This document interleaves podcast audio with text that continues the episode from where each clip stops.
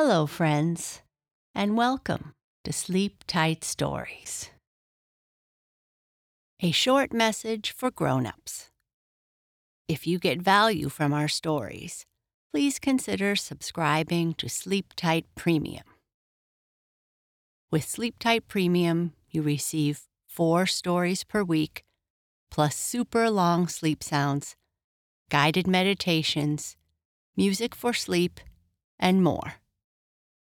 Visit sleeptightpremium.com to subscribe.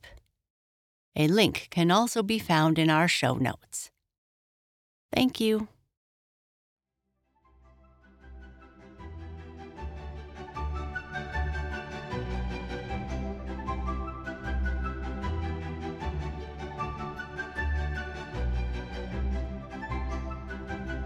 Raggedy Ann and the Kittens. Raggedy Ann had been away all day. Marcella had come early in the morning and dressed all the dolls and placed them about the nursery. Some of the dolls had been put in the little red chairs around the little doll table. There was nothing to eat upon the table except a turkey, a fried egg, and an apple, all made of plaster of Paris and painted in natural colors. The little teapot and other doll dishes were empty, but Marcella told them to enjoy their dinner while she was away.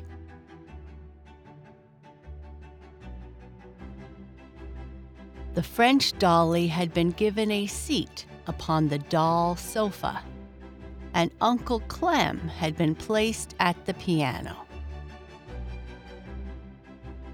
Marcella picked up Raggedy Ann and carried her out of the nursery when she left, telling the dolls to be real good while Mama is away.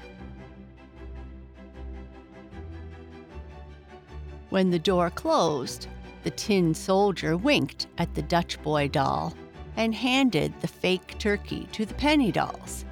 Have some nice turkey? he asked. No, thank you, the penny dolls said in little penny doll squeaky voices. We have had all we can eat.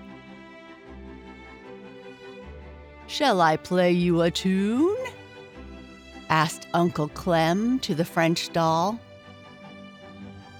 At this, all the dolls laughed, for Uncle Clem could not begin to play any tune. Raggedy Ann was the only doll who had ever taken lessons, and she could play Peter Peter Pumpkin Eater with one hand.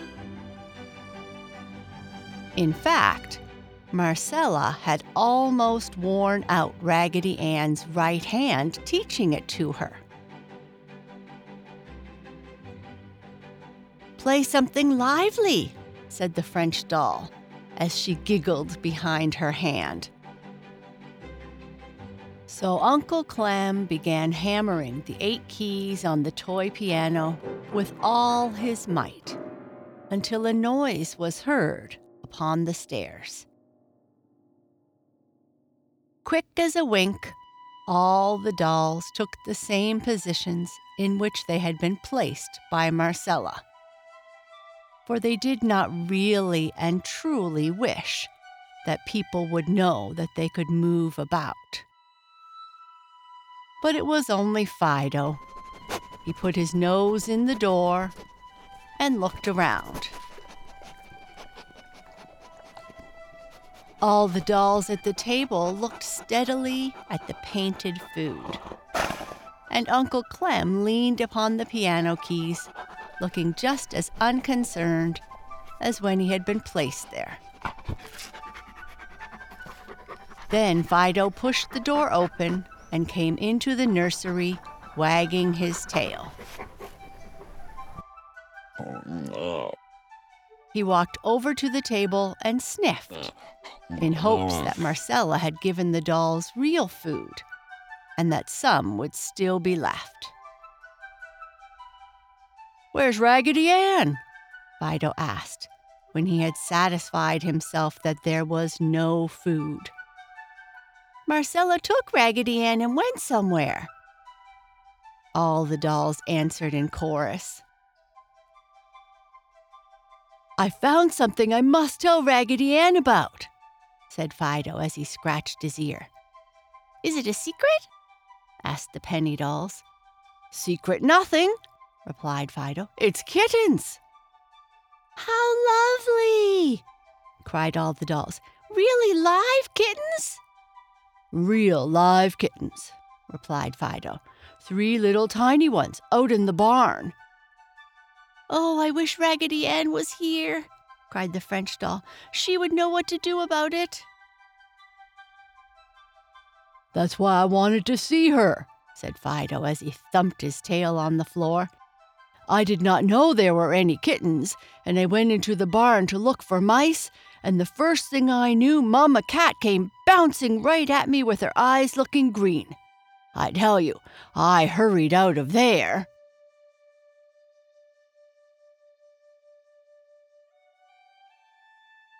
How did you know there were any kittens then? asked Uncle Clem.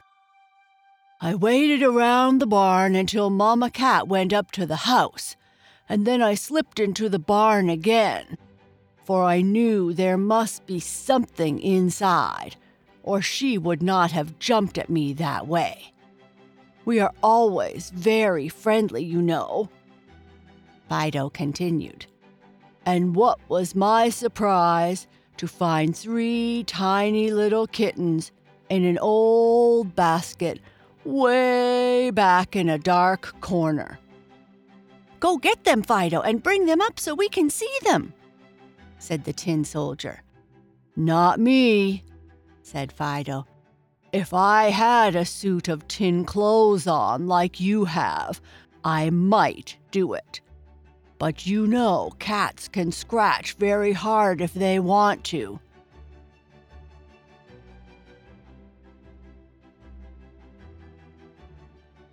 We will tell Raggedy when she comes in, said the French doll. And then Fido went out to play with a neighbor dog. So when Raggedy Ann had been returned to the nursery, the dolls could hardly wait until Marcella had put on their nighties and left them for the night.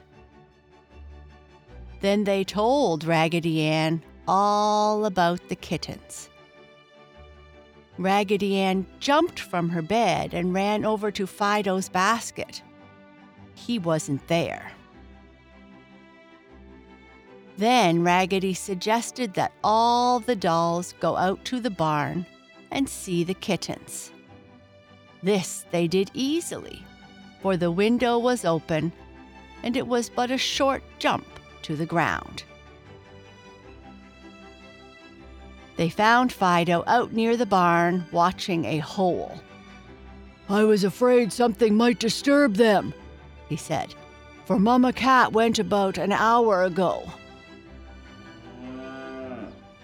All the dolls, with Raggedy Ann in the lead, crawled through the hole and ran to the basket.